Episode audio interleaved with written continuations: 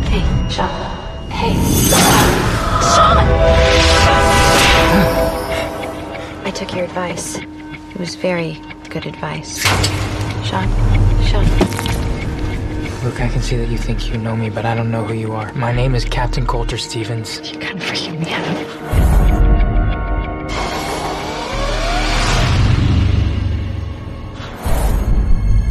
Talk to me, Sean. Look, I don't know who Sean is, and I don't know who you are.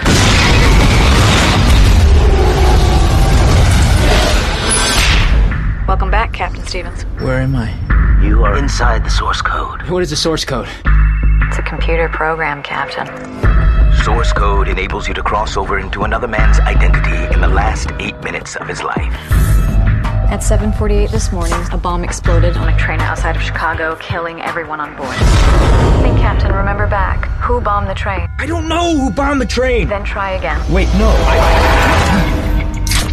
So, what do you think? It's the same train, but it's different. We've been informed there'll be another attack in 6 hours.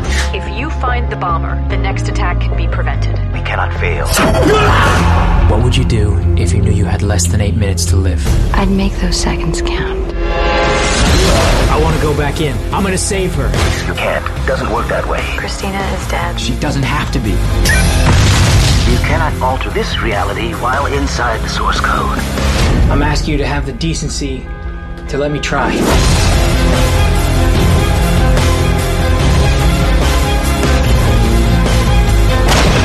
What's going on? He's in trouble. Tell me everything's going to be okay. Everything's going to be okay. Thing in the yeah, we're recording. Thing. Yeah, everyone is. Look at that right there. I can do what they do on YouTube all the time. Click and subscribe right there. Yeah, you're pointing to the wrong side on my screen, but that's fine. Welcome to Movie the Podcast. Boo. That's right, Movie the Podcast. It's the last week of TikToktober. It is. We're here again. All of us full strength. Yep. All finally. The beef is in the barn. That's right. Classic Mulhole lines like the beef is in the barn has returned as well.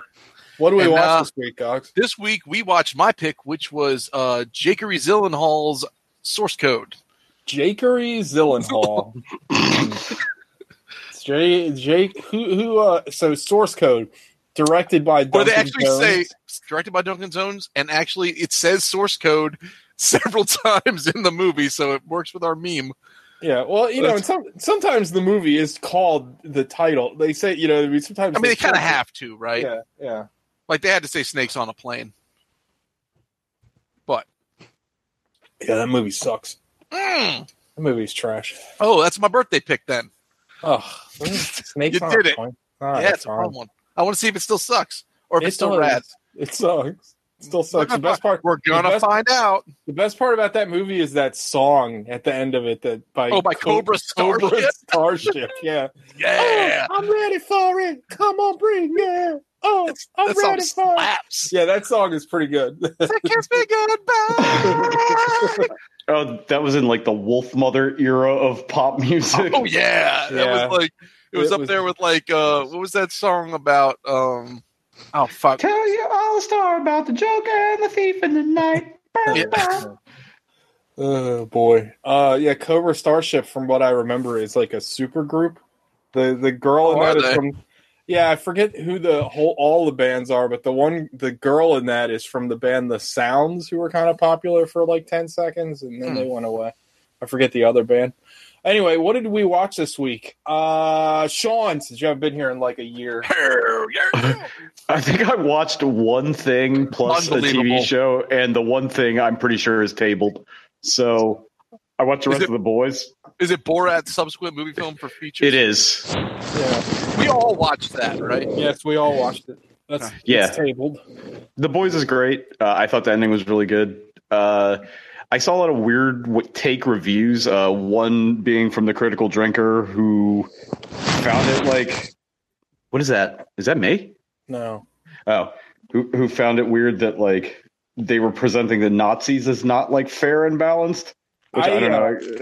I can't take The Critical Drinker seriously anymore. That guy is, I don't know. He had some like okay takes. But he always had the problem where, like, his takes were always tethered with, like, the whole, like, I hate SJW nonsense, which is always just a bunch of just, like, yeah, you know what I mean? Like, yeah, I'm not a fan.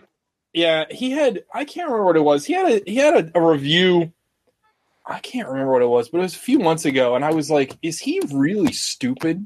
Like, I forget what it was, but I talked to you about it. I can't, and it doesn't matter. But anyway, you enjoyed The Boys overall. Yeah, I really did. I thought it was really good too. We talked about it briefly on the show, I think. Yeah, I mean, I don't know. I don't really have a whole lot to say about it. Like, people said it's better, it's worse than the first season. I don't know. I think second seasons for especially.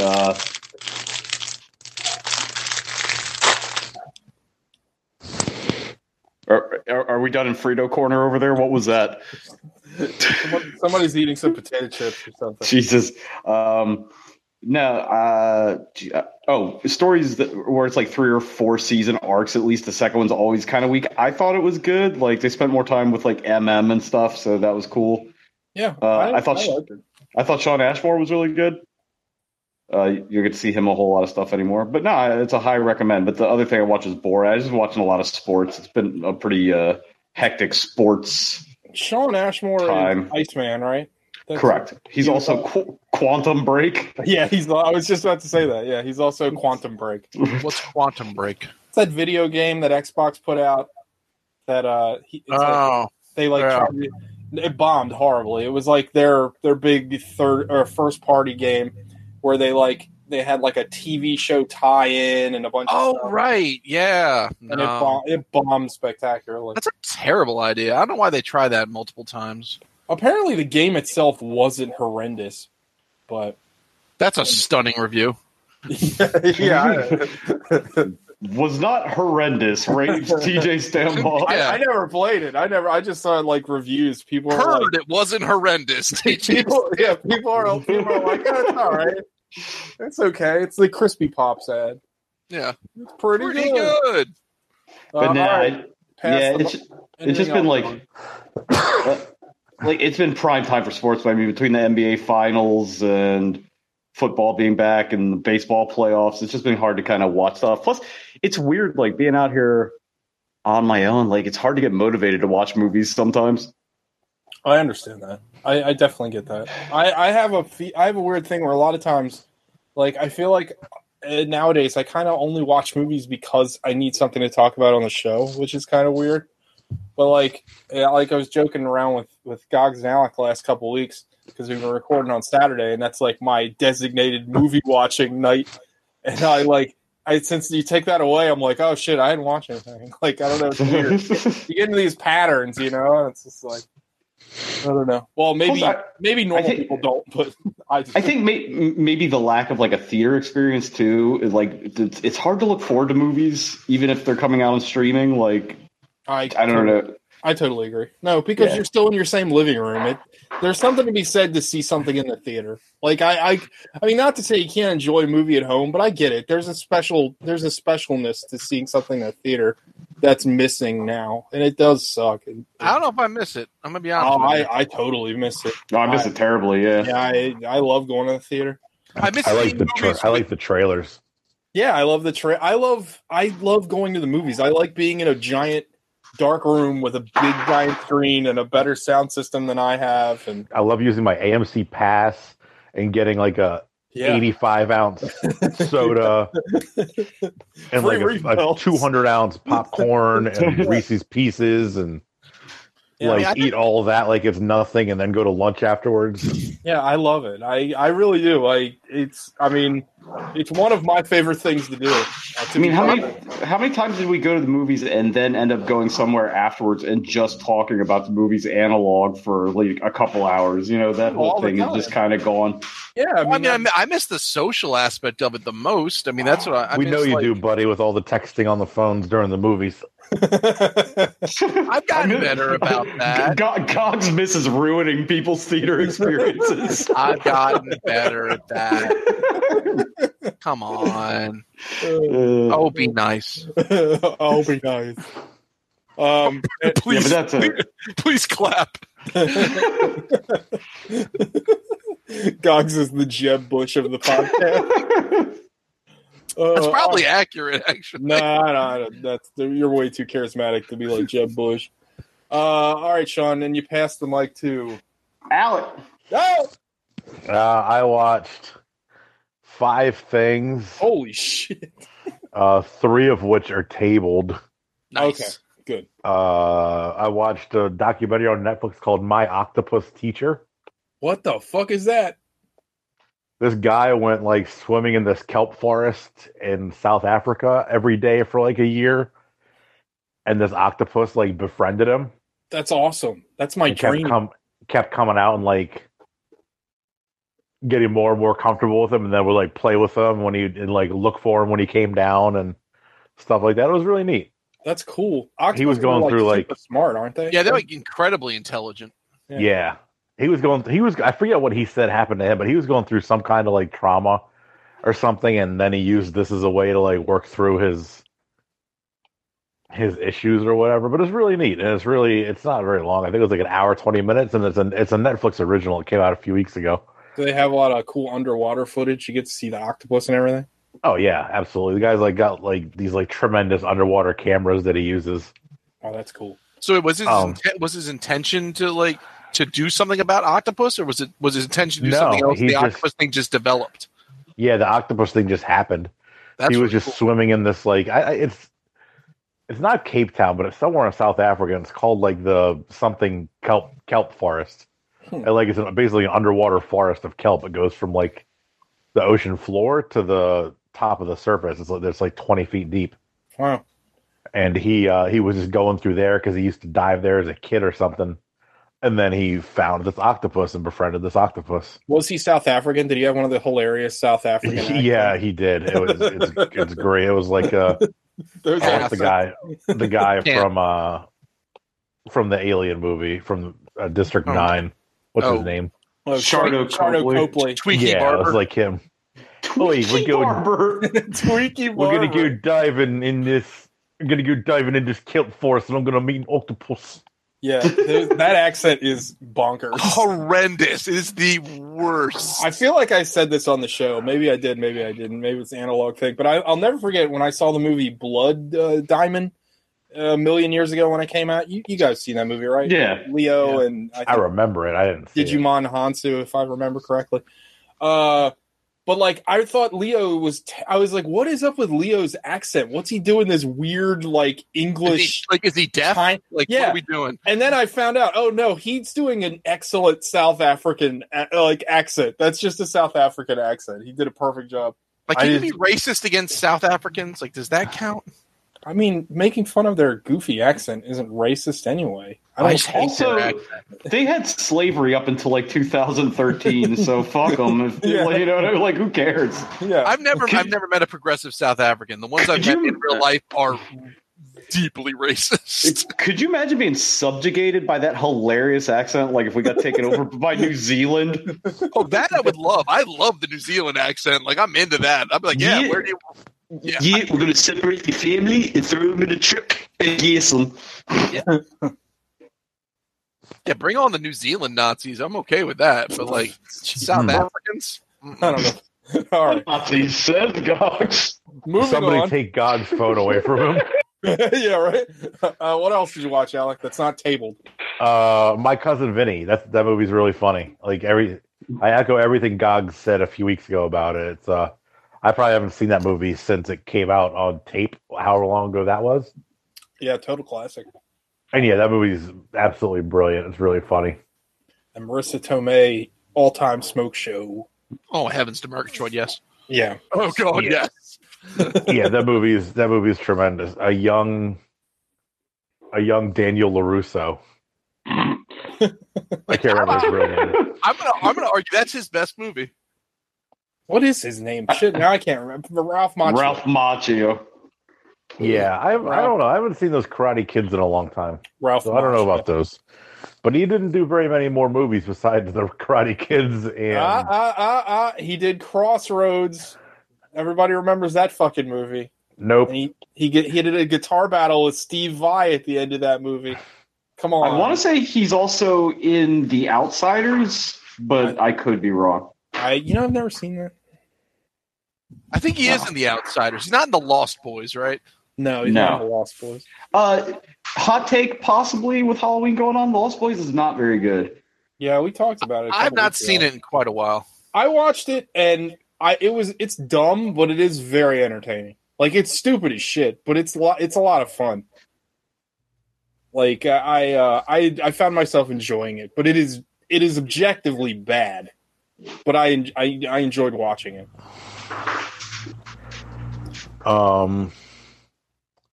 Yeah, my other three movies are tabled. One is tabled with everybody. One is tabled with Gogs, and one is tabled half with Gogs, half with TJ. I guess I don't need to talk about it. It's Pop Star. I talked about it a few weeks ago. Yeah. But I watched the first half of it the other day with TJ waiting for Gogs to get over. And then Gogs got there. We watched Source Code. Then I watched the second half of it eating wings with Gogs after we watched Source Code. Yeah, that movie's great. I'll go ahead and just jump in. That movie's a lot of fun. The movie is hilarious.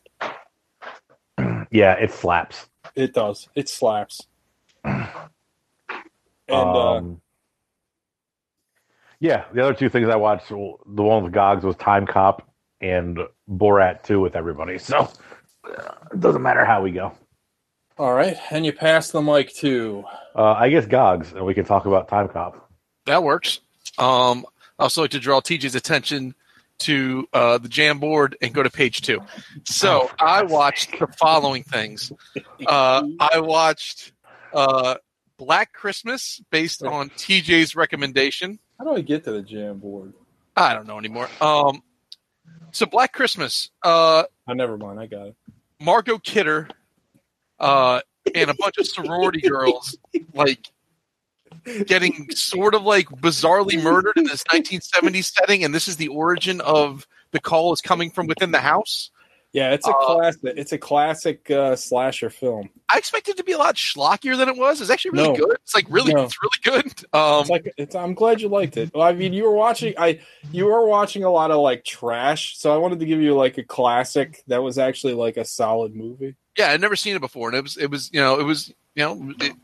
made you think. And it's a fun kind of thrilling movie. I enjoyed it, and you can sort of see how it's prototypical for other movies, down the road. I want to say it's a pre-Halloween slasher. Like, it's early. It came out like 78, I think. Yeah, I think 78 or 76. It was early. Don't watch the remake. The remake is terrible. And apparently they're making another remake. They made a remake about 10 years ago, and now they're making another remake. Shocker. And it's got, what's his name? The dad from the Nightmare on Elm Street movies, right? The police chief. The guy from it? John Saxon. From Enter the Dragon. From Enter the Dragon, right, yeah. And Black Christmas came out in 1974. So it's like way early. So it's a fucking a horror movie. I don't think that gets enough credit for being as influential as it is, because it's wild. Like that whole trope about the call is coming from within the house. Like, I never knew where that was from. Yeah, and, like, that's pretty cool. I watched five things, two of which are tabled. I watched Train to Busan, which was outstanding. It took me a while to watch it, but man, super good. It's on Prime now, right? I think I saw it on Shudder, but it might also be on Prime. Just an excellent zombie. My one complaint about it is there's a scene when the zombies are busting through the train car, and they're doing that like World War Z pile of ants, like kind of like rolling mass. I don't like that. I've never cared for that in a zombie movie. But all the other zombie shit, like, I don't know what it is about like Korean filmmakers and needing to do things in linear spaces, but it's always like hallways, train cars you got to fight your way through, and it's good, it's smart. You give a shit about all the characters that you're supposed to give a shit about. That one guy that's going to be in the Eternals is just a pure beefcake badass. Like, I loved his character. I don't know. A bulgogi badass. Yeah. But I don't know how. Good job, Alex. That was a good one. I guess you make a sequel because it's like the same universe, but like I feel like that movie doesn't require a sequel, and apparently the sequel is not particularly good. Yeah, it's out in Korea. I have it on my hard drive. I haven't watched it yet. But I mean, they made a sequel because it was like a giant hit. It had to have been. It was outstanding. It's one of the best zombie movies, one of the best modern zombie movies, and probably one of the best zombie movies I've seen. It was like an international hit. Like it did well over here too, and it was a big hit in Korea. So. I mean, it's just a really well done movie. I'm surprised. I'm shocked that there hasn't been like Train to fucking Sacramento or something. That's like the American version of this. Like I can't believe they haven't like just like pulled a ring and remade it like English style. But yeah, I love Train to Busan. Yeah, I think a lot of like producers like have read all the negative backlash with like remaking these foreign movies, and I think that's why you, because remember they have the rights, and it still might happen. But they're the rights for a Parasite remake are out there, and apparently there's a screenplay, and everybody like that got around, and then the reaction to it was so bad. I think that people have finally just gotten to the point where they're like, we don't like remaking these movies is they're just gonna bomb. Nobody wants them. Well, remaking like especially like if you remake a sleeper, right? Okay, but remaking like the best picture of 2019 seems like or whatever seems like a real bold choice. Yeah, didn't they make a Snowpiercer TV show, or they're going to, or something? It's still going. Yeah, it's already in English, or is it a Korean show? No, it's in English. But I mean, that's sort of different, right? Because Snowpiercer was an international production, so I mean, it's not technically you're not remaking like a Korean movie. Like I guess that's true. But even still, it's not doing very well, and apparently, it's not very good. So, well, like I'm saying Train to Busan, outstanding. Yeah, I'm glad you liked it. You know what? It's a movie I keep meaning to watch. Talking about foreign horror films, it's called One Cut of the Dead. Yeah, it keeps popping up on lists of like underrated movies or underrated foreign horror. Yeah, it's on Amazon Prime for Freezos, and it's apparently like a found footage movie, but apparently it's done really clever, and it's like really well done. So I keep meaning to watch it. I might watch it next week. Well, Shudder keeps recommending A Tale of Two Sisters, which I have not seen yet. Oh, it's so good. Is it really? Yeah, they remade that. It's called like the Uninvited or something. The remake is trash, but I don't know. I think you'll like it, Gogs. If you're okay with sort of that slow burn, like I mean, if you watch like. It's like a lot of other like Korean horror movies, like The Ring, or like that's Japanese, but like The Ring or The Grudge. Those movies are a little bit more like about shock value. It's more like a Hereditary. Oh, I'm in. It's more about building the atmosphere, but A Tale of Two Sisters is great. Just like it's just like Dread. Like, is that the whole idea? Not the movie Dread, which is not about atmosphere. The plotting morose Dread movie. No, but it's very good. I want to watch that because I haven't watched that in years. Well, it's on Shudder. They just keep recommending it, so I'm gonna give it a whirl. Shudder has got a lot of bangers. Like Shudder's a quality service. I'm stoked about it. I've been using the shit out of it fucking $3 a month or whatever it is. Yeah. So the next one's going to be controversial. Liz and I watched Knives Out last night, and I really liked it. Yeah. I genuinely, and I was waiting for it because I know how much you guys shit on it. And then just me and Sean, to be fair. Well, what happened when you said what happened about how how the guy dies, like in the first immediately. I was like, okay, well, what the hell are they going to do with this the rest of the time? And what they did with it, I liked. And, I thought, and I walked in not expecting to like it because Ryan Johnson has no gravitas with me right now. But I thought all the actors were really good in it. I got used to Daniel Craig, whatever that accent. I got used to it. It was kind of I got used to it. Like I thought everyone was really. I thought Don Johnson, Toni Collette, why can't I think of her name? Three name banger, married to Christopher Guest. Jamie Lee Curtis. That's the one. I thought everyone was really all good. The actors you couldn't think of, Jamie Lee Curtis. And I love her. I know you do. That's why it was so strange. Trust me, it feels bad. I think I'm, getting, brain lesions. So my biggest complaint about it was, why did you cast Lakeith Stanfield to have him do nothing? Oh, because he did something. He said awesome sauce like 40 times or whatever. Weak sauce. Weak sauce, yeah. But I think he was criminally underused. But it was Ana de Armas from Blade Runner. I thought she was great in it. I really enjoyed it. Michael Shannon, I liked, and fucking America's Ass.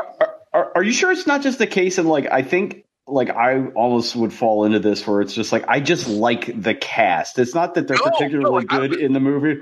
No, I genuinely like maybe because I was watching with Liz and we were both super engaged in it, but we really enjoyed watching the movie.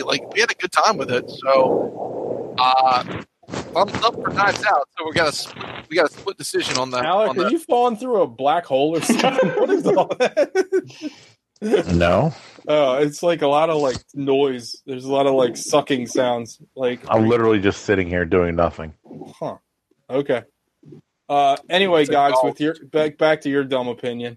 No, that's it. I don't know, man. It's been so long since I watched it now, but I just found it so annoying.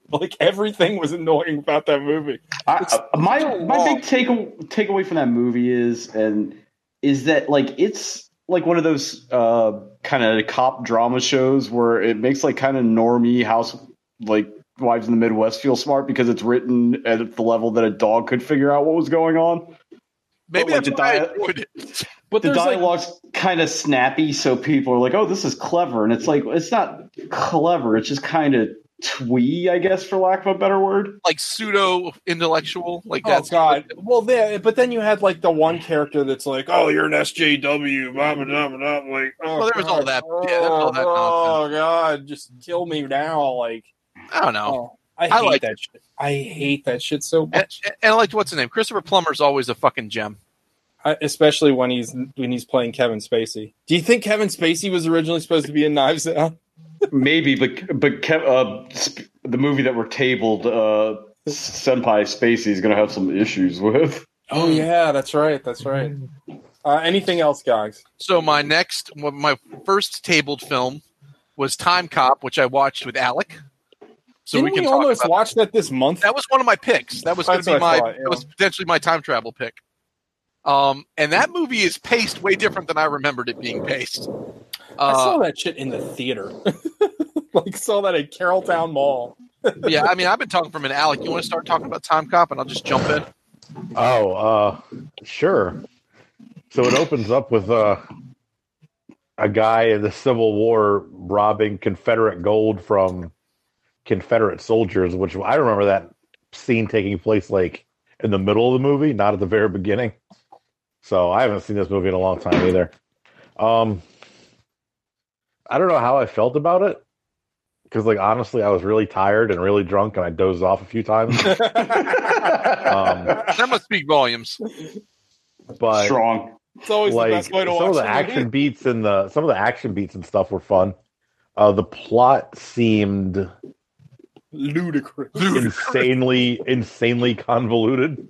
Put that on the DVD cover. Insanely convoluted, race Alec Aaron. Because the guy who wanted to be president, his plot was to go. He went back in time, stole it, had his goons steal the Confederate gold so he could fund his presidential run. And then they stopped him, but what's to stop him just from keep going back in time and doing the same thing? Yeah, the problem is with time travel, you can't really it's hard to undo things because they can just keep undoing your undoing. It's just the whole bit he's just trying to get money to become president the whole time, and then ultimately dismantle the Time Cop program so that it never comes to be to cover his tracks, sort of. How much fun is his performance, though, the villain? I can't remember the actor's name. It's Ron Silver. I think that's right. It is Ron Silver. He's good. He's fun. He's great. He's enjoyable.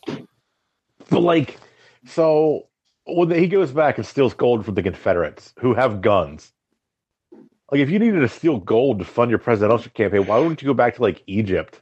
Right. Like, somebody even easier to rob. Yeah, somebody with no technology. Instead of somebody who still has guns and could potentially get, like, a pot shot and get lucky and, like, blow your head off. I guess the problem is you need to know where the gold was when, and maybe they had that, like, that transfer documented, so they're able to go back. Yeah, it's like a Terminator problem. Yeah, like you need to be able to intercept it. The records only go back that far. But then the the other guy he had on payroll was going back to the Great Depression crash and buying like stocks at pennies. It'll be worth hundreds of dollars in 2004. And I was telling Alec, it's fun to watch a movie that was, when it was shot, it was 10 years in the future. But the 10 years in the future is actually 16 years in our real past. And, like the car that fucking that Jean-Claude Van Damme gets into, his little automatic motorized robot car or whatever, it looks like just an amalgam of just like parts and pieces and like garbage disposals. And that's a 2004 whatever. And my Mazda 3 was a 2004, and it looked nothing like that. So it's kind of fun to see how far off the mark they were. But yeah, I have a question. Let me ask you two guys this, because I think the main problem with the movie might be this: how much better would it be if not Jean-Claude Van Damme, but the Above the Law era Steven Seagal was the lead instead of Van Damme? Because he's like really awful in that movie, if I recall. He's not that bad. He's not good. I would rather have Van Damme than Seagal after watching Under Siege. I mean, with Seagal, it would be a lot more like unintentionally hilarious. Yeah. Because like he's just the worst. Neither of them can emote very well, but I feel like Van Damme emotes better. And you get, I don't know, the movie's got a lot of flaws. Like the whole, like it's weird that like time travel gets invented, and then like immediately, I guess the problem is that time travel gets invented, and from that point, time travel exists moving forward. So they know that in the future it could be widely dispersed. So then people could keep coming backwards. It's not like time travel, because it seems like the problem started immediately, but I guess that's not really the case. The problem established itself immediately.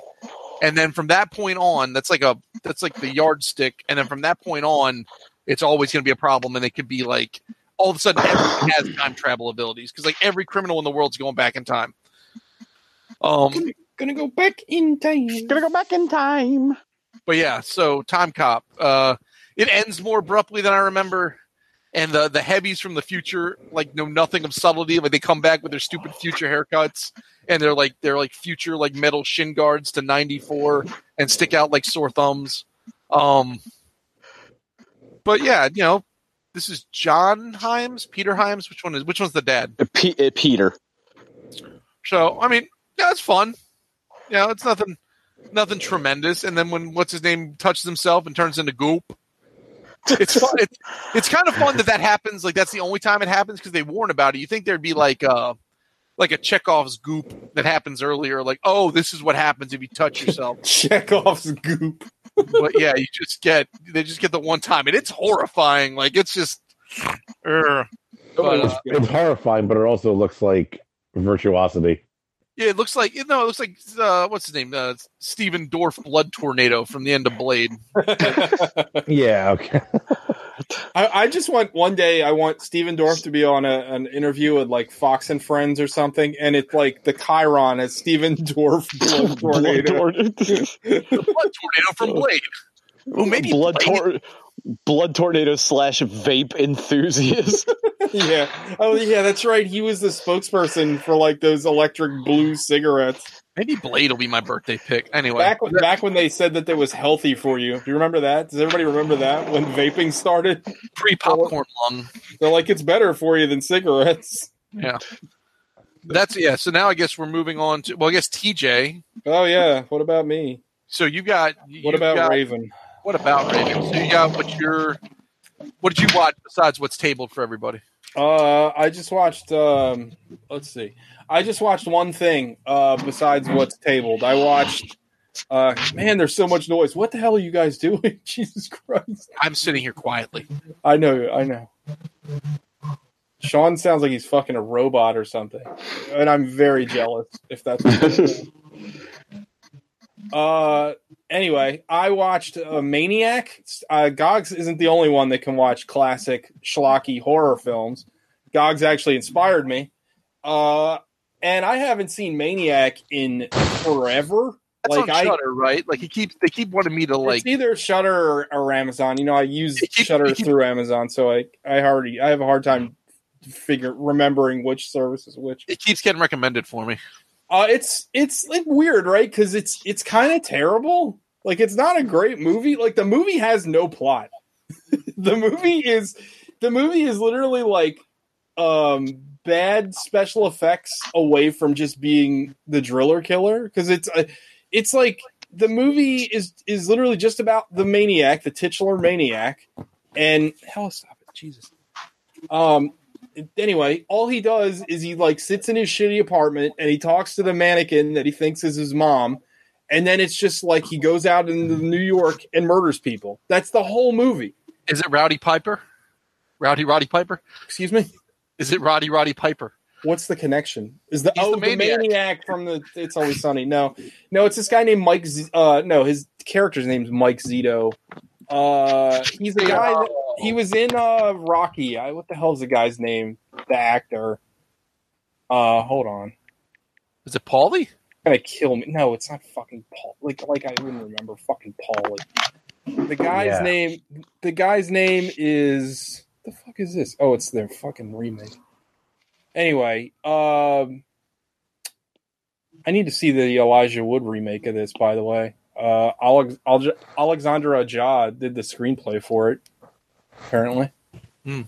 And the original director, the guy that directed Maniac, is the same guy that ended up directing Maniac Cop. Yeah, he directed all three Maniac Cops, which are not good. But Maniac is like very watchable. It's got a lot of great practical, disgusting effects. Like I think Tom Savini's in the movie as. Who would have guessed it? Like a creep that's like making out with a woman in a movie.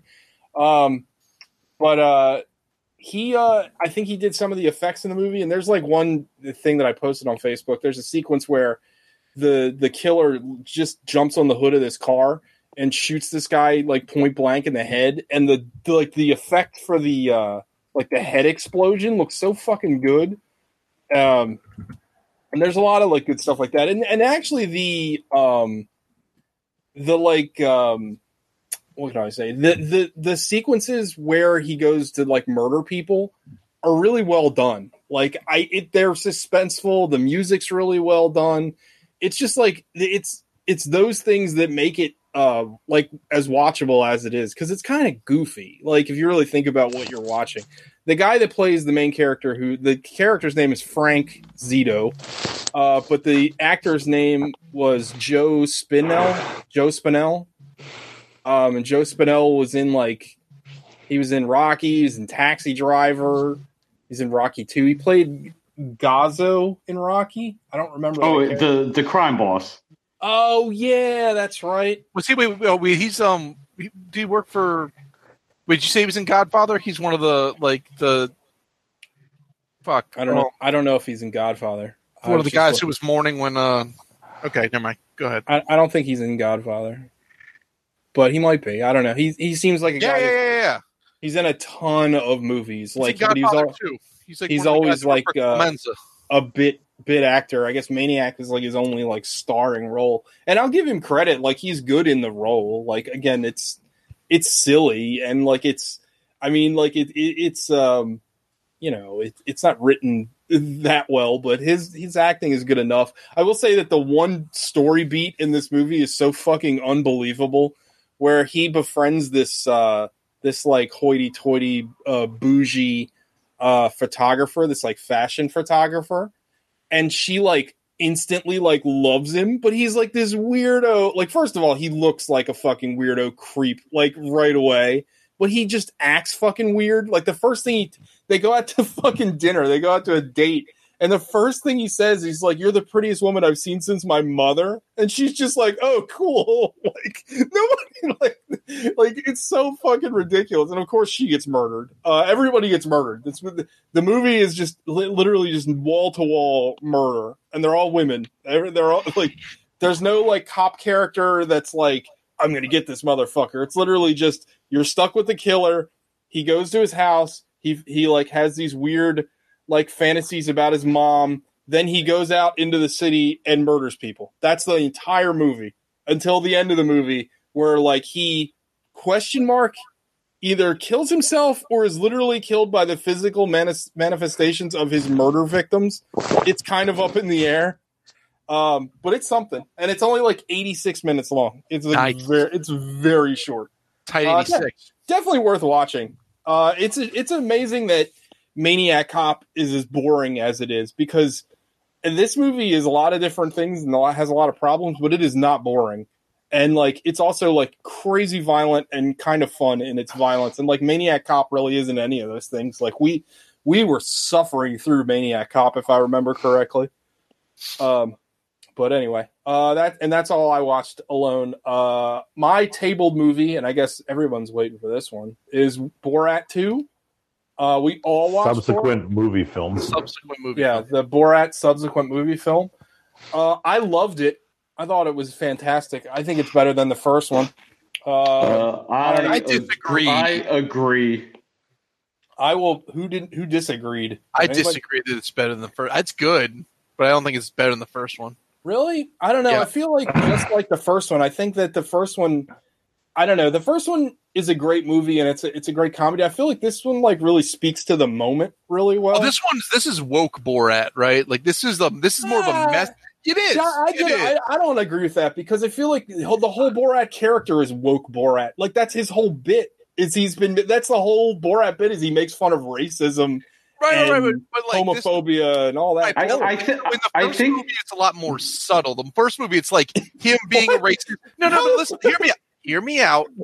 In the first movie, it's him being a racist along with them, and that's funny. In this movie, it's him reacting to it and acting like it's bad. Well, yeah, I get that. Yeah, okay, sure, okay. So he has a character progression, I think that this movie, I feel like this movie had a lot more staged bits than the first movie. I feel like the first movie had a lot more catching people off guard, and I feel like this movie had a lot more, like, I don't want to say fake because it's all fake, but like a lot more where people were in on it. I think like the thing like Rudy Giuliani.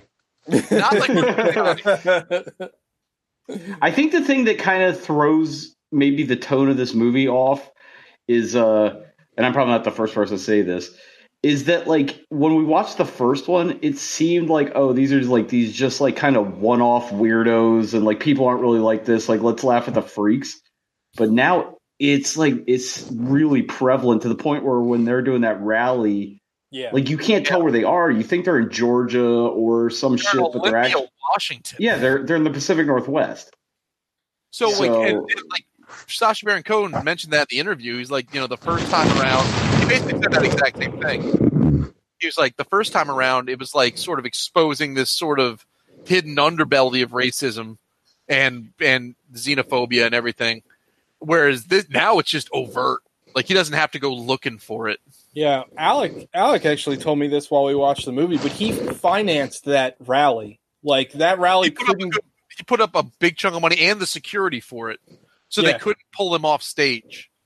Also, what's interesting after I watched the movie, so like, I remember stories about that rally before I knew it was Borat, and I went back and there was actually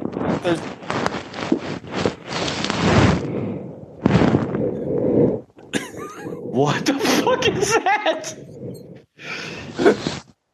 is that? there's actually stories about what he did at the CPAC too.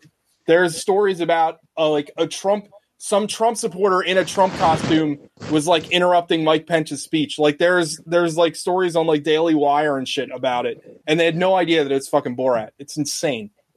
Like the way he's able to coordinate this shit and get this stuff done is unbelievable. Like I legit think that like Sacha Baron Cohen is a fucking genius. Like as far as what he does and his comedic style and the fact that he's always in character. He's like such a good actor. You know what I mean? Like his characters are ridiculous, but the fact that like he doesn't break, like he just keeps going. Like it's and you know a lot of like one thing. I'll shut up after this, but like you know the other thing I think that really sells this movie is I think his daughter is really good. Like she's excellent, yeah. And I feel like that's such a ballsy thing for him to do because. You know, when you got a movie where it's literally, you know, the title of the movie is fucking Borat. So everybody knows that character. It's a, you know, it's a fundamental fucking character. Everybody loves the character. And how many times have we seen it in like regular non, you know, I don't know what you would call it, like non like reality based movies where they try to pass the torch to another character and it fails. And this is kind of what they do in this movie. Like a lot of the movie is on the daughter's shoulder, and she's really good. She's fantastic in the movie. And I also think, that Rudy Giuliani scene. I think that after I watched an interview with Cohen, I think the reason that they cut it off where they did is because he felt uncomfortable putting her in that situation. Where no, he said that he was genuinely worried. If the roles were reversed, if somehow Sacha Baron Cohen was in the room and Rudy Giuliani was about to pull out his dick, he would have let it go further. But it's the fact that he feels like he had to protect his actress. I think it could have gotten a lot worse. It was like, you know, people were, you know, like, obviously he's adjusting his pants. It's like, well, yeah, maybe, but like, why was he was acting like a creep, like the minute he was acting like a creep the entire interview. You just see that still of him on the bed, and you're like, well, maybe this could be misinterpreted. Maybe. Yeah, and then, like, a huge benefit of the doubt. You watch that entire scene from Jump Street, he's being a fucking down. The first thing he does when he sits down, and I said this to Alec, like, me and Alec watched this together, and we were fucking cracking up.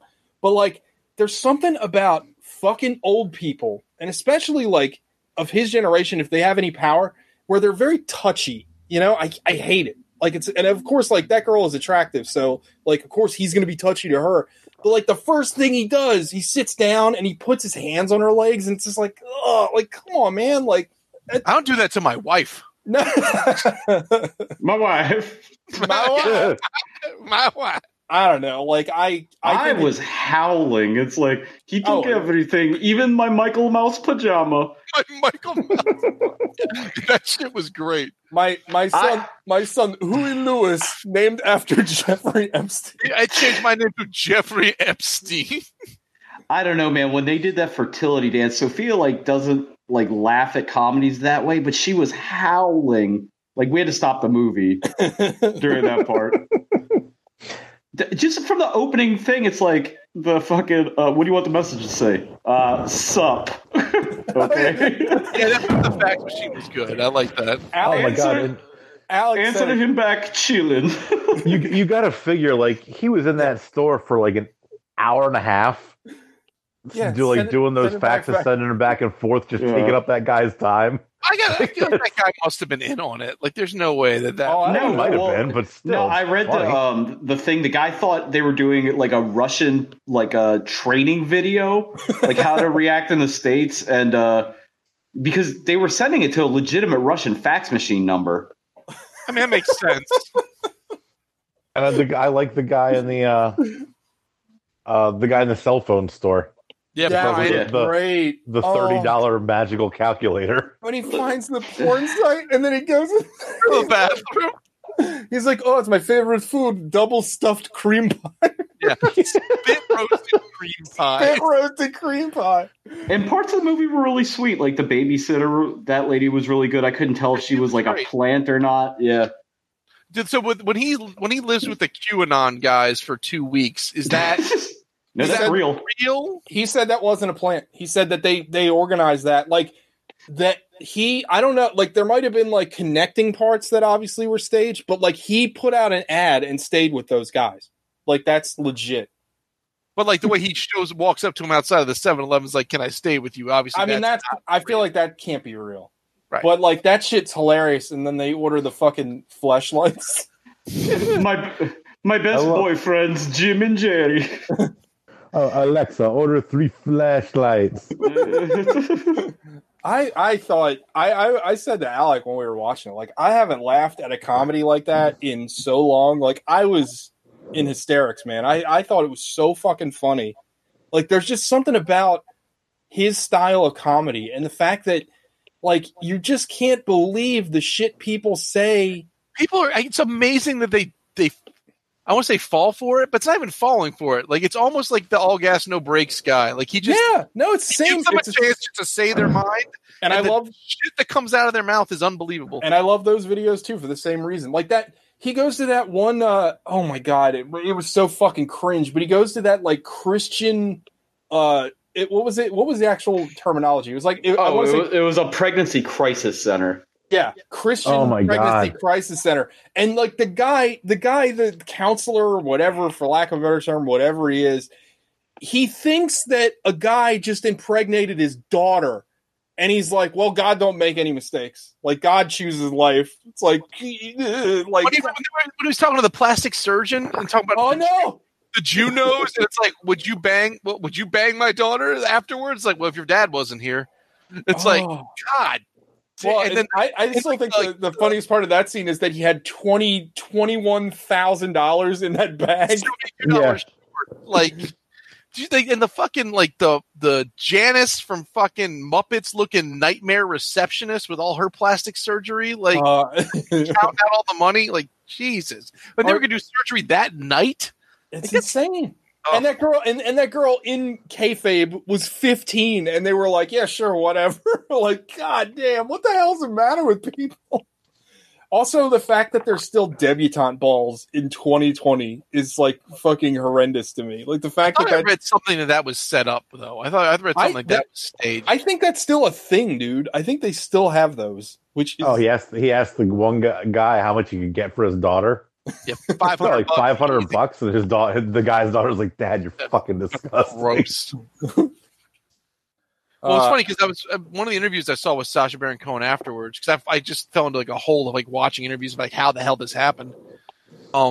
He was like, "Yeah, the two QAnon guys," he's like, "they're really nice guys. Like, they're not idiots. They're nice. They're friendly people. They just have fallen hook, line, and sinker for this." Ludicrous conspiracy theory. Yeah, I don't know. I mean, I can understand where he thinks that they're like good people, but so many of those people, like I listen to a lot of podcasts that are about like the QAnon people and like Alex Jones type people, and so many of those conspiracies always circle right back around to the Jews. It's fucking so insane how like no matter what they start at, it always goes back to the fucking protocols of the elders of Zion. And it's like, what the fuck? The bit where he goes to the synagogue was like actually like heartwarming as hell. Yeah, that was. But the conclusion of that scene was fucking hilarious. Oh God, the Holocaust really happened. I still think it's hilarious that he in real life is like Hasidic. Like I think he's a very strict Jewish guy in real life. Sorry, Sean. Go ahead. I didn't mean to cut you off. No, I mean I thought it was a home run. I thought the movie was fucking hysterical. Like. It had like a little bit of a saggy middle, I guess, because they wanted to make it more of a narrative than just like a series of like vignettes, which was fine. Like I said, the girl was really, really good. I got no complaints, man. Like I thought, like that character still got a lot of legs, surprisingly. Yeah, I thought the beginning was brilliant, where he shows back up again as Borat, and everybody's like, "Oh, Borat!" Yeah. Like, oh, so I had to figure out. how I could go undercover as Borat, Yeah, because, I mean, you figure, like, Borat was, like, a cultural touchstone. Like, people know Borat. And so, like, the fact that he can still get this shit done is amazing. Well, it was wise the way he kind of addressed it, like, immediately. Like, that was pretty good. Also, his American costumes were fucking hilarious. Like, my name is Michael Chevrolet. No, when he showed up to CPAC in a fucking Klan robe, and he's like, I had to find a way to sneak in. Who did you say? So nobody would see me. Stephen Miller. Yeah. I'm Stephen Miller. Oh God, when the daughter goes to that like women's meeting and she's like, I was in the bathroom, I touched my cunt, and the women were like, good for you. And we're glad you're here. Yeah. It's amazing what you get away with. She was great. I thought she was hilarious. Very, very good movie. Hilarious movie. Well, I want to watch it again. I almost watched it today, but I really enjoyed it. So anything else? Nothing else is tabled, right? I don't think so. All right, let's get into our feature presentation. Who wants to talk about this? What happened in this movie? Alex. Let Gog. I've done the last three. Gogs can do it. Let Gogs do it. Gogs. So movie opens. Smash cut to a train. Donnie Darko's on a train next to what's her name? Not Megan Mullally. What's her name? Oh, the third worst actress in the world, Michelle Monaghan. Michelle Monaghan. The love interest. You think she's that bad? The love interest in Pixels. I don't think she's good. Oof, take that, Michelle Monaghan, or whatever your name is. You burnt, bitch. You burnt. And then you get so Jake Gyllenhaal suddenly confused about what the hell's going on. He is being addressed by a name he doesn't know. He's fucking way out of sorts. He's on this train. Nothing makes sense. No one's addressing him by anything that he understands. He goes to the bathroom, and you find out it's a quantum leap scenario because the face that's looking back at him is not his face. Some shit goes down. He's all wackadoo confused, and then the train explodes. Next thing you know, he's being addressed by Vera Farmiga, or however you say her name is. I think that's how you say it. Did you guys like? I don't know if I'm the only one that thinks this, but doesn't she look a lot like Rashida Jones in this movie? Yeah, a little bit. She does. Definitely. Yeah, I can see that. And he's like, he's fucking super confused. Like, dude, I'm supposed to be in Afghanistan. What the fuck's going on? And she's giving him, I was telling TJ and Alex, she's giving him the Winter Soldier, like, operating sequence to, like, reboot him. And, naming cards and numbers and shit. And she's like, look, here's the deal. You're going back in. Figure out where the bomb is. Go. And then he keeps going back. And he goes back to the train. And now he sort of knows a little bit more about what's going on. And he knows he's not supposed to be this guy. But he's looking for a bomb, and he's very confused about it. Then he finds the bomb. And basically, this continues to happen for a while. Eventually, and for some reason, I've seen this movie before, but I feel like it was a bigger twist. I thought it happened at the end of the movie, not so far. Yeah, I remembered it the same way you did. You find out. So a bomb has exploded on a train on its way to Chicago. Through some newfangled government technology, they are able to use basically the last 8 minutes of this dying man's memory as like a portal, like a quantum portal, to be able to like get back into that space. Yeah, fuck around.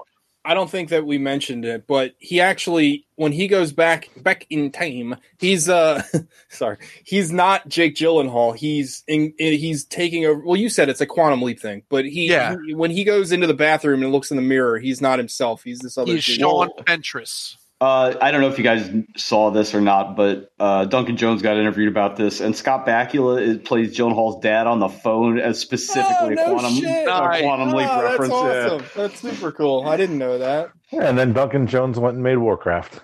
Yeah, what happened to Duncan Jones? Good God. I'd say Mute. Mute is way more offensive than Warcraft. Like, Mute is so bad.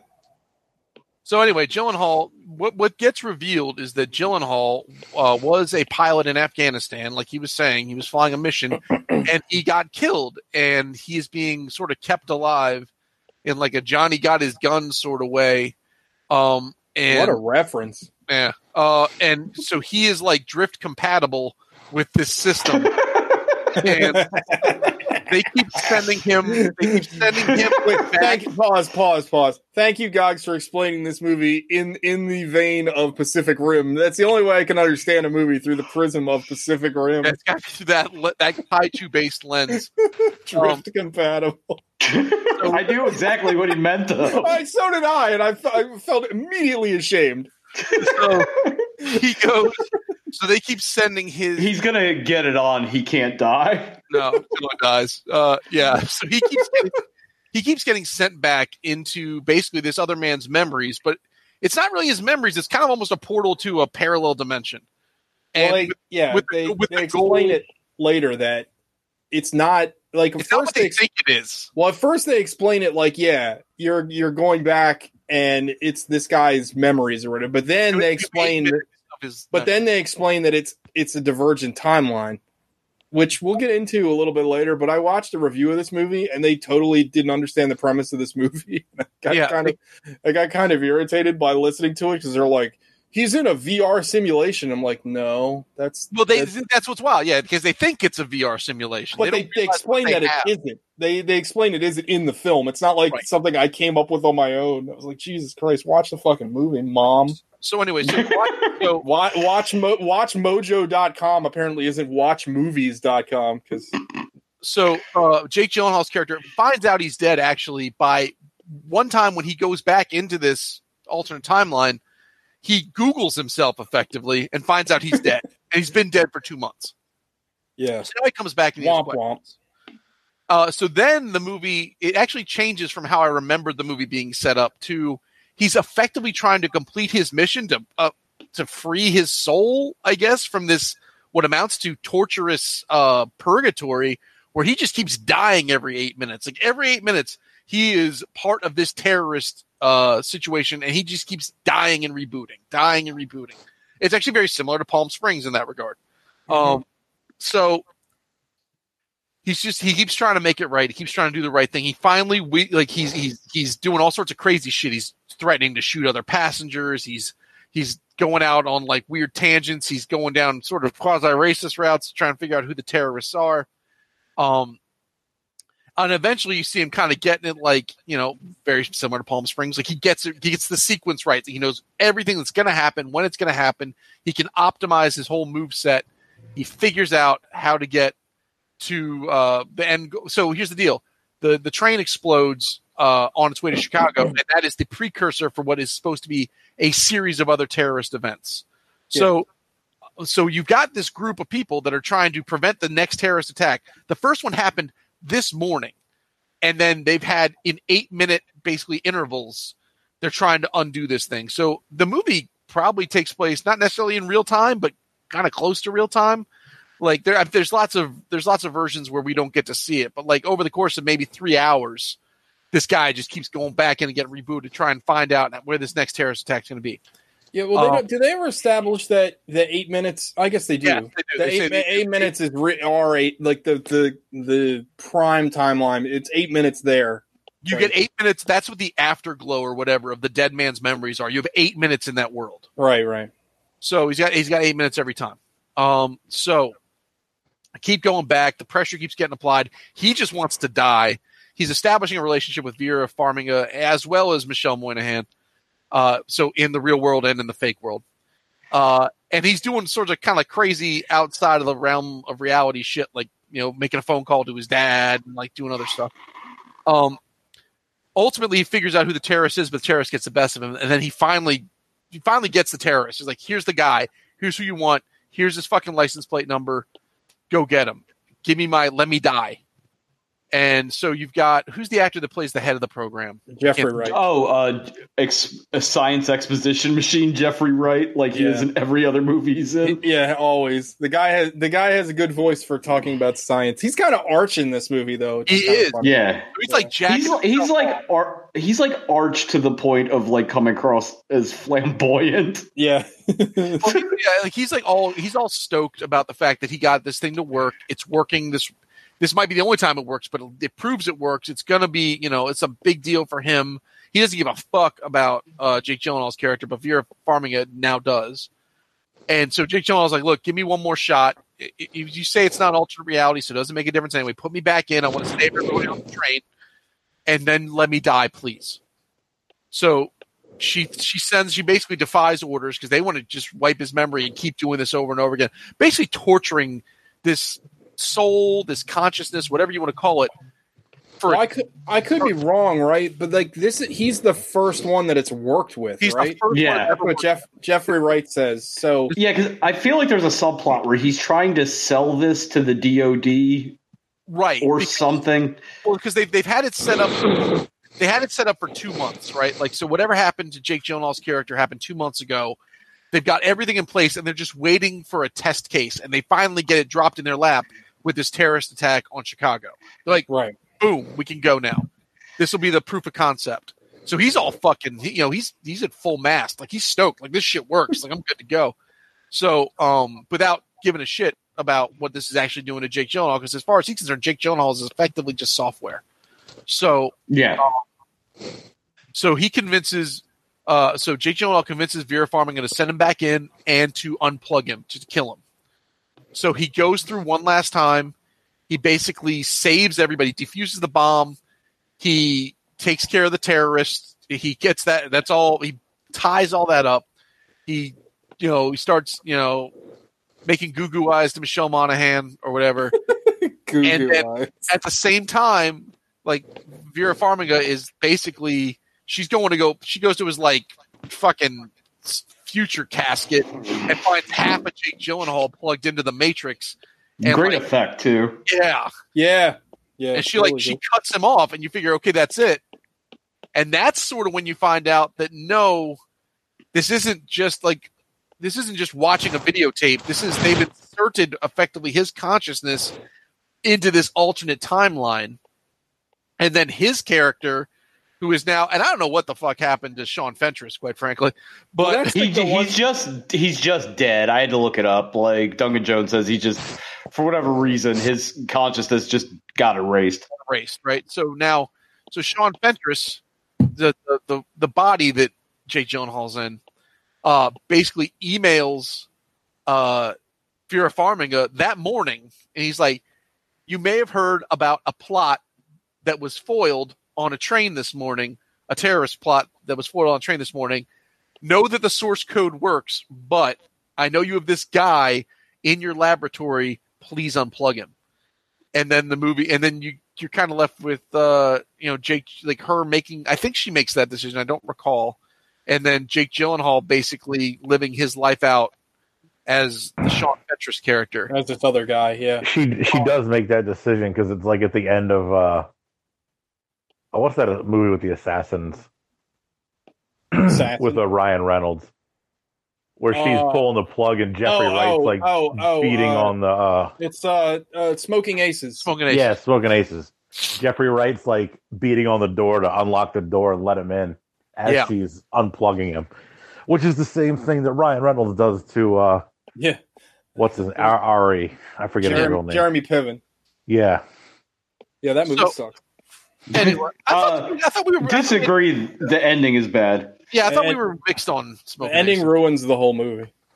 Okay, fair. But anyway, so then the movie kind of ends, and it's interesting because you get the. I feel like we should have preempted this with spoilers, but whatever. Too late now. Everyone knows we're talking about the movie. Yeah. So because there's a lot of flashbacks, like every time that he would go back, there you would see Michelle Monaghan's face, like in scenes that weren't in the movie, and you see like the big shiny bean thing in Chicago, and that wasn't in the movie. And then you kind of see that's sort of the projected future, I guess. And then the movie ends, and that's it. Not before you're assaulted with a Russell Peterson stand-up act. Oh, right. Russell Peters or whatever his name is. Yeah, he's terrible. Yeah, but should have been Andrew Dice Clay. But that over here. Hey, it could be duck. But that's source code. I remembered liking it, and I was right. I enjoyed it. Yeah, I also really liked it. I think that so after watching some reviews after we watched the movie together, I think that people don't like this movie, and I hate to say this, but I think it's the God's honest truth. I don't think people understood the ending. And like, but it's like, what's not to understand? Well, the thing I'll tell you exactly why. The thing that I watched that was like, top 10 movie endings that don't make any sense. They're like, Jake Gyllenhaal's in a virtual reality, but then he affects reality. It's like, yeah, but he wasn't in a virtual reality. They go out of their way to explain that. Like, you didn't understand the fucking movie. Like, that's the whole point. They didn't know what they had. I will say the big plot hole for me, and Sean said it, but I wish they would have done something in the movie, is what the fuck happened to the dude that Jake Gyllenhaal, whose life he took over. So, like, correct. Sean said he just died, but I wish they would have, I don't know, they give me something to tell me that in the movie. You know what I mean? That's the one dangling plot thread that it's just like, I was kind of surprised to read that Duncan Jones didn't write this movie. Did the guy that wrote it do anything good after this? No. Really? He did not. I don't think he did anything good besides this. It's one of those movies. Yeah. Lightning it's a real lightning in a pan. We keep getting those. I mean, he did Moon, and I love Moon. No, Duncan Jones. No, I'm talking about the writer, yeah. Oh, I don't know. Yeah. The minor issue with this movie, they went to the the bad name depot for all the names in the script, because it's like Sean Fentress, and what the hell is Gyllenhaal's real name? Like Colton Hardon or something? Yeah, it's something like that. It's like aircraft carrier Banana or something. The guy who wrote this movie is named Ben Ripley. And he's written Source Code 2, which I guess never came out. It's in pre-production. He wrote Flatliners. Ooh. The remake. Oh. Yeah, the remake. He wrote Species 3. Oh, no. Yeah, he wrote something called Boy Choir, which sounds fascinating. Mm. He hasn't really done much. He wrote something. Colter Stevens was. Something called Species: The Awakening. So yeah, this guy hasn't done much of nothing. But yeah, he did good with this one. That was a good. It's a good movie. Maybe it was an adaptation or was it an original? No, original screenplay. It feels like a movie that's stuck between like being an indie movie and a big Hollywood movie. Does that make any sense to you guys? No, I totally get that. Like it feels like a movie that should have been made for $7 million and star like almost nobody you know in it. But, I find Monaghan's really bad in most things. I find her, almost distractingly bad in this. I didn't think she was that bad. I thought she was fine. I mean, I guess, maybe just by saying that she was fine, it didn't seem like she, I don't know, her performance didn't, stand out as being terrible to me. It didn't detract anything from me. Also, for some, you know, when you go to IMDb and they have the pictures that are just that are underneath the banner, and a lot of times it's the opening night photos. I guess Howard Stern went to the premiere of Source Code, and his picture, you can just tell he hates getting his picture taken. It's fucking hilarious. He looks very awkward. But anyway, but yeah, I don't know. I didn't think that her performance took away from the movie for me anyway. I didn't really think about it that much. So, what did you think, Alec, about Michelle Monaghan's performance? I mean, I didn't notice it being particularly bad. I mean, she really didn't do much. Period. Jake Gyllenhaal was good. It's really him. He's the movie. Vera Farmiga's there, but she doesn't have a ton to do. Jeffrey Wright's there. He doesn't have a ton to do. It's basically a one man and a one Russell Peters show. Mm. Yeah.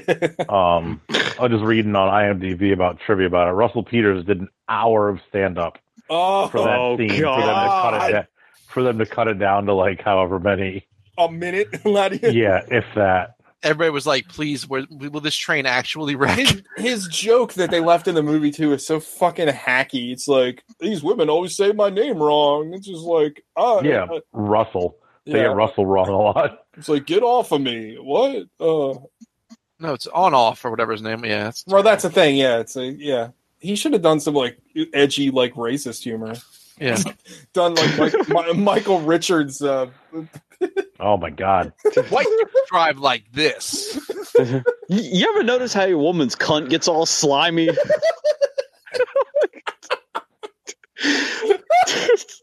Oh, man. There's, a fucking director's cut of Source Code, but it's just his fucking, racy-ass fucking comment. Oh, it adds a whole hour to the movie. It's just his long, his long stand-up scene. That'd be hilarious.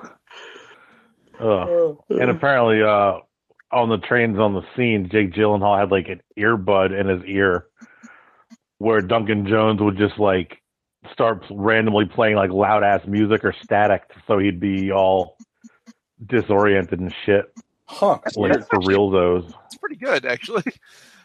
Yeah. Yeah, I mean, Duncan Jones fell off a fucking cliff. Like, I don't think this movie's as good as Moon, but it's certainly very good. And it's well directed, too. I think he did a good job. I mean, just the fact that you have to show that train explosion like 800 times, he still manages to make it interesting every time it happens. Well, I thought the guy that played the terrorist was really good, too, whoever that was. Yeah, he was good. Yeah. I liked all the scenes in, like, whatever that pod was that he was in. Yeah. I guess that construct of his own consciousness, but, like, that weird sort of, I don't know what the fuck. It was like a Brundle pod or something. Like, it was strange, but I liked it a lot. TJ, you might know this. There's, like, some, like, JRPG where it's got a similar plot where you have to, like, replay, like, things that happen in time. You know what I'm talking about? You're talking about Assassin's Creed does that. Yeah, it is kind of Assassin's. No, but you're talking about that Capcom game called Remember Me, right? Yeah. Yeah, I think so. That game was needlessly complicated. You had all these combos that were literally like, they were like, we're going to put in all these like fighting game combos in a beat 'em up game. So it's like you had to remember like 14 different 10-hit combos. It's like, who the fuck wanted this? It was interesting. Again, the controls were a mess. It came out PS3 era, I think. The art style is really cool. It's like cyberpunky. Yeah, it looked like Deus Ex stuff. Surprised you never played it, Gogs. You love those kind of games. It came out right around the time of like Platinum being very hot. So like it was like Capcom's answer to a Platinum game. Okay, got it. It's fine. It was entertaining. Again, like what you ended up doing was just using the simplified combos because you didn't feel like having a goddamn manual in front of you the whole time. At least I didn't. So, but it was okay. It had its moments. Right on. I don't know. Five knuckle shuffle time. Do we have anything else we want to talk about before we get into our actual numbers score? Anybody? No, I was gonna say I thought like Duncan Jones had some kind of like personal tragedy. Oh no. Yeah, his dad died. Well, I mean, everybody's dad died. But something more. But only some dads really live. Well, his dad didn't die until much later. His dad didn't die until, what, like 2 years ago? Everybody's aware of who his dad is. Yeah, that's not like a secret. David Bowie, right? David Bowie. Yeah. Duncan Jones's real name is David Zoe Bowie. Yeah. No, it's Zowie Bowie. Zowie Bowie, yeah. He's also a strain of marijuana. Yeah. And he kind of looks like his dad when he's thin. He's still thin. I looked at one picture of him where he got kind of heavy, but made all that Warcraft money and just started eating all them ruples that he made. The movie made like $10 billion in Russia. Man, I'm mad that Mute was so bad. Still mad about that. I don't think I'm ever gonna let that go. It looks cool. I was so excited for that fucking movie. Anyway. So he had a personal tragedy during Source Code, Alec? I thought he did, like, I don't know. I remember when I watched Warcraft, I remember reading something about he had some kind of, like, issues. Maybe it wasn't a tragedy. Maybe he just, like, had to go to rehab or something. Oh, yeah. That's what he kind of blamed Warcraft being so bad on. That something happened, like, right... I feel like I don't know. I feel like if anyone directed that Warcraft movie, it was going to be bad. Like, what about Martin Scorsese? It's a stupid idea for a movie. I mean, I don't know. It's coming from someone who plays the game. No, is it a stupid idea for a movie? Yeah. Without having seen the movie, I would still 100% watch it over The Irishman. Yeah, me too. I've seen it. I've seen them both. I think that their whole idea of making it like sort of half CGI, half real people is a terrible idea. Like, just make the fucking movie a cartoon or don't. Like, anyway. The Warcraft movie also has that dude, he was in a movie I just watched. I can't think of it. Or no, he's one of the main characters in Raised by Wolves, which is fantastic. I highly recommend. Anyway, let's get into Five Knuckle Shuffles. Gogs. It's like 8 cresting on 9. Like, it's like I don't think it's a 9, but it's a very, very strong 8. Like, I really enjoyed it, and I remembered liking it. I'm glad that I still liked it. I remember the twist that he's dead being more of a twist at the end. Like you're, like he didn't realize it for some reason the first time I watched it. But I mean, Jake Gyllenhaal is really good in it. It's well directed. It's well paced. I'm engaged the entire time. I'm interested. And it's I think it speaks to how well the characters are written and performed. That after the plot is essentially resolved, like after he solves the problem, like he solves the terrorist issue, you know, with 20 minutes left to go in the movie, and I still want to know what happens. Yeah, no, absolutely. Well, I think that, because you're invested in Jake Gyllenhaal, job. Like they did a good job establishing his character and his plight. Like his plight almost overtakes the main plight of the movie. And I go ahead. No, please. No. But yeah, like his, like you're rooting for him to get out now. Like you're rooting for him to not be, like you want him to be free. And I think that, as Michelle Monaghan or whatever, she's fine in it. I thought Jeffrey Wright's great in it. I want to give a lot of credit to Vera Farmiga. I thought she was really good in it.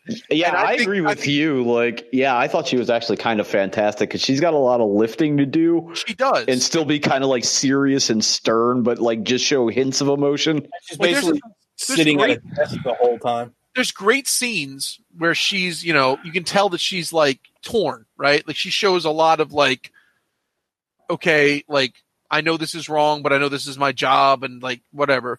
And then I think one of the best scenes is you realize that, you know, her character has been emoting and reacting to essentially just text. She's not hearing Jake Gyllenhaal. She's not seeing Jake Gyllenhaal. It's literally just an IM chat like being read to her. And it's I think they did. It was smart to make her a soldier also because it gives them that kind of bond that he wouldn't have had otherwise. Yeah. And they even touched on that, right? It's like soldier to soldier. Am I dead? Yeah. Like and he has that line with Jeffrey Wright where he's like, "How much combat have you seen?" He's like, "Not much or whatever, like, including simulations." Yeah. How many combat? including Call of Duty. But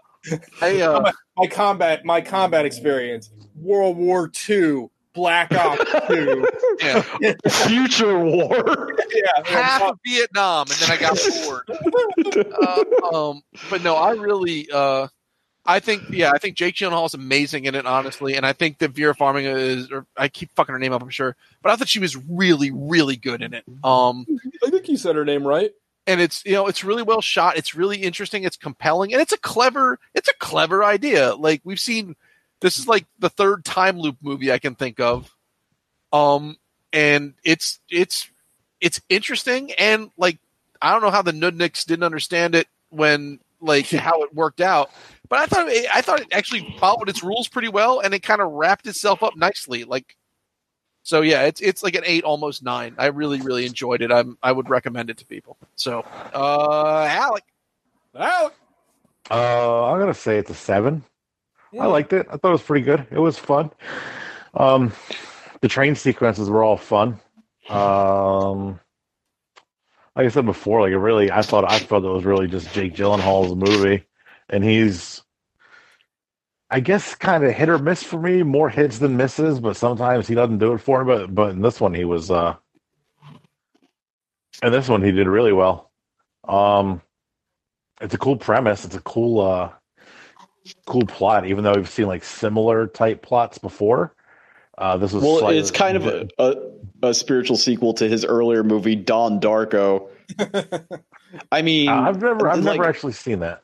Yeah, not for nothing. It's about a guy stuck in a time loop that has to fix something to break out of it. Huh. Yeah. Interesting. This is much better than Don Darko. Don Darko is a better movie. It's a better version. What's the Denzel Washington movie that's the same thing? Alex did the same thing. Deja vu. Yeah. That's hilarious. Oh, Deja Vu was my first episode I was on. Yep. Yeah. Almost my last. Right. Yeah, but they didn't fire any monkeys through a cannon or whatever in this movie. Yeah, I thought it was good. It wasn't outstanding, but it was very good.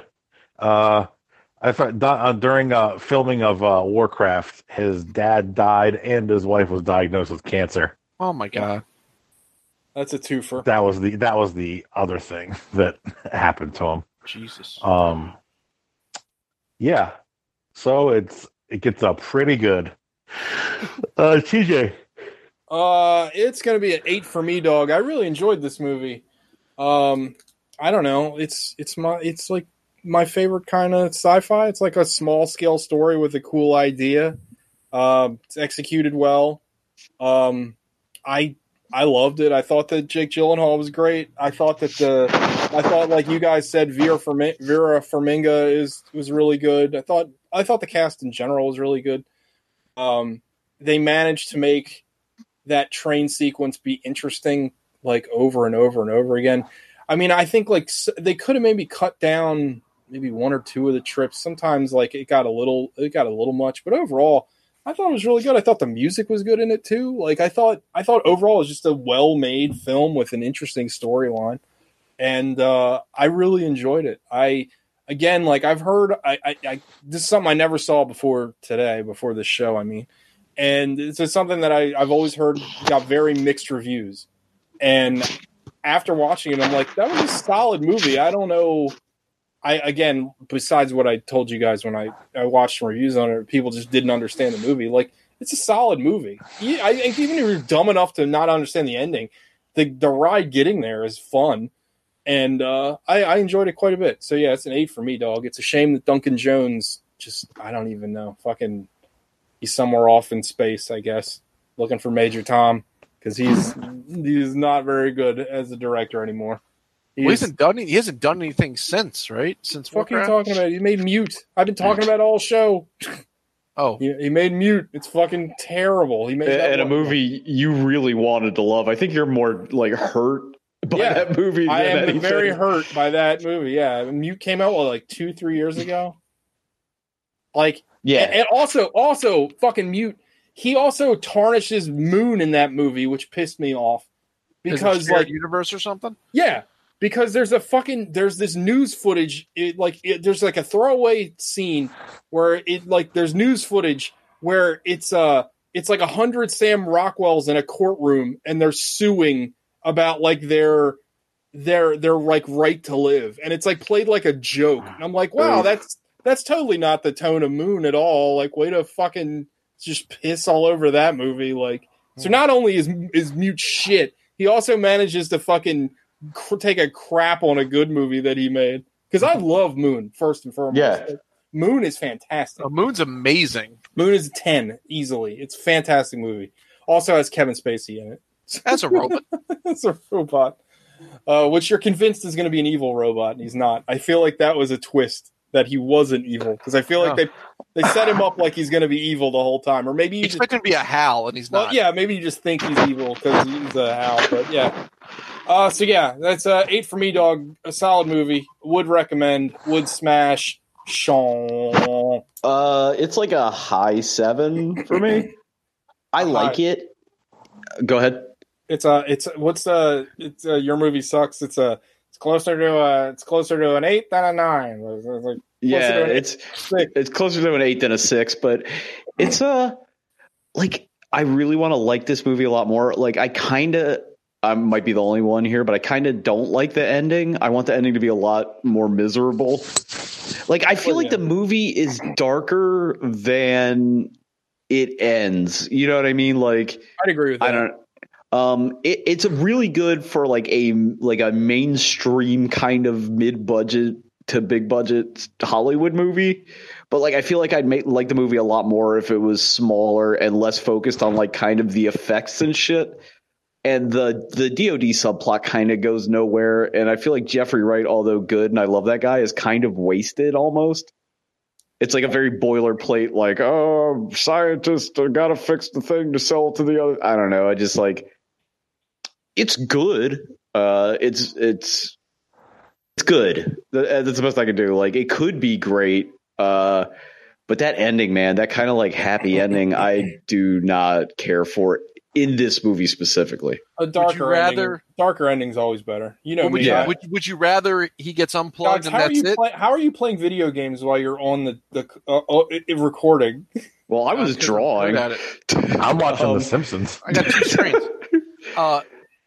I did two doodlings while I was on here. Would you rather him just get unplugged and it's just blackness, or would you rather them crawfish on the deal and he gets put back in the loop? Oh, crawfish on the deal? Is that back like out? Double back? Yeah. I've never heard that expression before. Because crawfish only go backwards. I kind of like that. Or if they unplug him and somehow it actually causes the terrorist thing to actually happen, like some kind of splinter timeline. Like he was the only thing preventing it. Like he has to. Like I think it. My ending would be he has to stay in that loop forever and keep doing it. Oh, he's like a keystone. He's like the control rod that keeps this from happening. He's like Sisyphus. Exactly.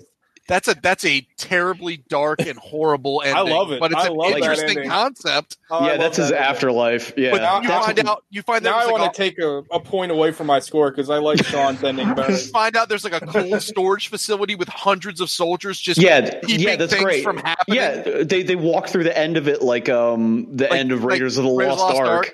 And it's just if we unplug, if this building loses power, a bunch of bad shit happens all at once. Yeah, it destroys like the entire timeline. Like it's the only thing. It's like you said, the cotter pin that's holding like our entire reality together is just these guys. Like, yeah, that's really good. That's terrible, like from a like emotional, like moral standpoint, but it's brilliant from a storytelling standpoint. Well, they already established that the Jeffrey Wright, who you could just extrapolate, is like the army or whatever. Yeah, he doesn't give a shit at all. Like he doesn't care about like you said, Gogs. He's just text on a screen to him. Right. I will say I should have added this in my review. Gogs, you mentioned that to Vera Farmiga, he's just text on a screen. I really wish they'd hammer that home a little bit more because it's only in one scene. But I think it's a good reveal because you realize that's what she's been dealing with the whole time. It's a good reveal, but I feel like it's one of those things you blink and you would have missed it. And I think I think because the rest of the movie is not subtle about anything that it sticks out for being just such a quick like, oh, that's it. Yeah. Again, it's one of those things where I think people could have completely missed it. Like obviously I'm Mr. like keep everything vague and don't explain anything, but this movie isn't like Sean just said, the whole movie is kind of over-explained. So like having one thing not over-explained seems kind of suspect, a little sus to me. Yeah. If they made the ending we just made up, it would be like a 9 or a 10, but the ending really softens the rest of the movie. Cause the movie's like Cronenberg dark in some places. You know what I mean? Like it's very cyberpunk, like dystopian, but then it's just kind of like, let the guy out. Maybe he'll help you. Alternate timeline. It's like alternate timeline. I know they set it up in the movie, but it's like the Deus Ex Machina. Like I want more of a Brazil than whatever this is. Yeah, I agree. I like where your head's at. I liked being happy at the end, so I do concur that your ending is a much more compelling ending. Well, I don't mind a happy ending, but like I don't think the way that the movie's been set up to this point lends itself. That feels like a note. You know what I mean? That feels like something that was tacked on. Well, no, it's kind of like he earned the happy ending, right? By like going through this hell so many times, right? Like he didn't even think he was going to get it. He just expected to just be into blackness, right? Because he's stuck in a roguelike. Right. So like the only I guess the other way you could have gone with it is he gets unplugged and he just projects whatever his soul or whatever you want to say it is, just sort of formulates this almost Brazil-esque reality of what would happen next. It's basically a dream. The only thing that counters that is the fact that he emails Vera Farmiga at the point that it's not. Yeah, but I mean, it's like the ending of Upgrade. Yeah, yeah. It's all in his head for eternity, which might be a second or might be billions of years. Right. Upgrade. Yes. Upgrade. All right. Well, Upgrade could come travel through time.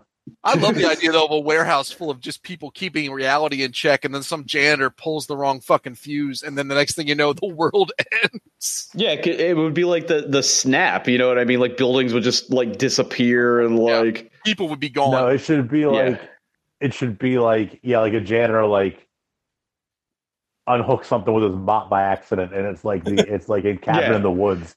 It's like monsters come out from everywhere. Right, like explosions, he's like, nuclear blasts, and he's just everything that bad happens fades into reality at once and happens in real time. So it's like Jesus, the guy's just like mopping with his headphones on, and like he hits a chord, and then he's still mopping, and everything's fine. But outside, the world just ends.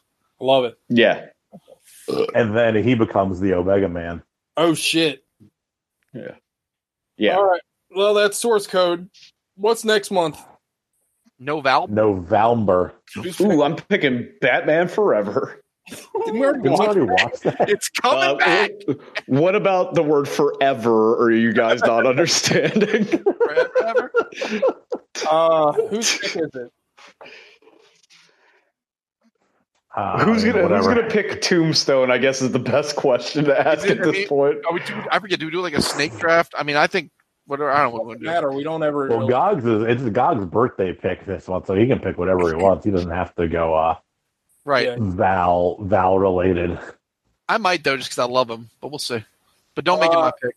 Sean, you go. Your pick. Tombstone. Nice. It's a race to Tombstone. Spoiler alert, it's going to be a 10. Yeah, I'll pick that so Gog's is free to just pick whatever for his birthday. Because it was either that or the Salton Sea. That was the other. I've never seen that. Yeah. I heard it's really good. It's good. But I know what I'm going to pick. Let's all enjoy Tombstone. I know what I'm going to pick. MacGruber? No, I'm going to pick the Island of Dr. Monroe. Oh, fuck. Island of Dr. Monroe. I want to see the Island of Monroe. Dr. Monroe. The Dr. Marvin, psychiatrist. Dr. Marvin Monroe. Yeah, from The Simpsons. Anyway. All right. So next week, Tombstone. Yeah. Right. Then the following week would be Gog's birthday pick, if I'm not mistaken. That's correct. Yeah, it's either going to be right now. The front runners are Snakes on a Plane or Blade. So, all right, we'll see. Blade 3, since you love it so much. It's Blade 2 that I hate. Blade 2. I think we all agree Blade 3 is trash. Oh, okay. I'm in the limited camp that Blade 2 is trash. Everyone else loves Blade 2. Blade 2 is better than. Can one person be a camp? I mean, you try hard enough. I'm an idea. I'm not gonna hurt you. I'm not gonna kill you. We didn't even talk about that. Really fucking the Juggalo Ochre will be in the Snyder Cut of fucking. The Snyder Cut of Justice League. With all these reshoots, I'm wondering if there actually was a Snyder Cut or they're legit just shooting another movie. I mean, yeah, it seems kind of crazy, right? Mm. Before we go, if you're listening to this on anything other than Spotify, we are on Spotify now. Us and Joe Rogan. We didn't get signed. Did we get bought? I wish. Every other podcast aggregate, just kind of picks up the show. Spotify, you had to actually submit the show, so I got it on there. So if you're listening through Spotify, you can get us now. You can subscribe to that way because you won't be able to subscribe to us through Google. I don't know if their YouTube Music is doing podcasts. I would imagine. I couldn't find it on there. I don't know what. Maybe there's some other app or something. On what? YouTube Music? Yeah, on Whitey Music. Yeah, I don't know. I mean, because they're like, you're all the same features of Google Play will be on there, but that was a big one that's on there that doesn't seem to be on there right away. So anyway, but yeah, Spotify. I got rid of my Google Play. I have Spotify. Well, you had to. Didn't I? I didn't have a choice. But anyway. All right. Here's how to verify. Spotify artist profile on YouTube. Shit. My Google assistant is trying to help me. Anyway, you know the drill. Eat your own ass and beware of Kevin Spacey. Mm. You burnt Spacey. All right. See y'all. All right. See ya. Bye, boys. Bye. Now it's just you and me, Gogs. Yes.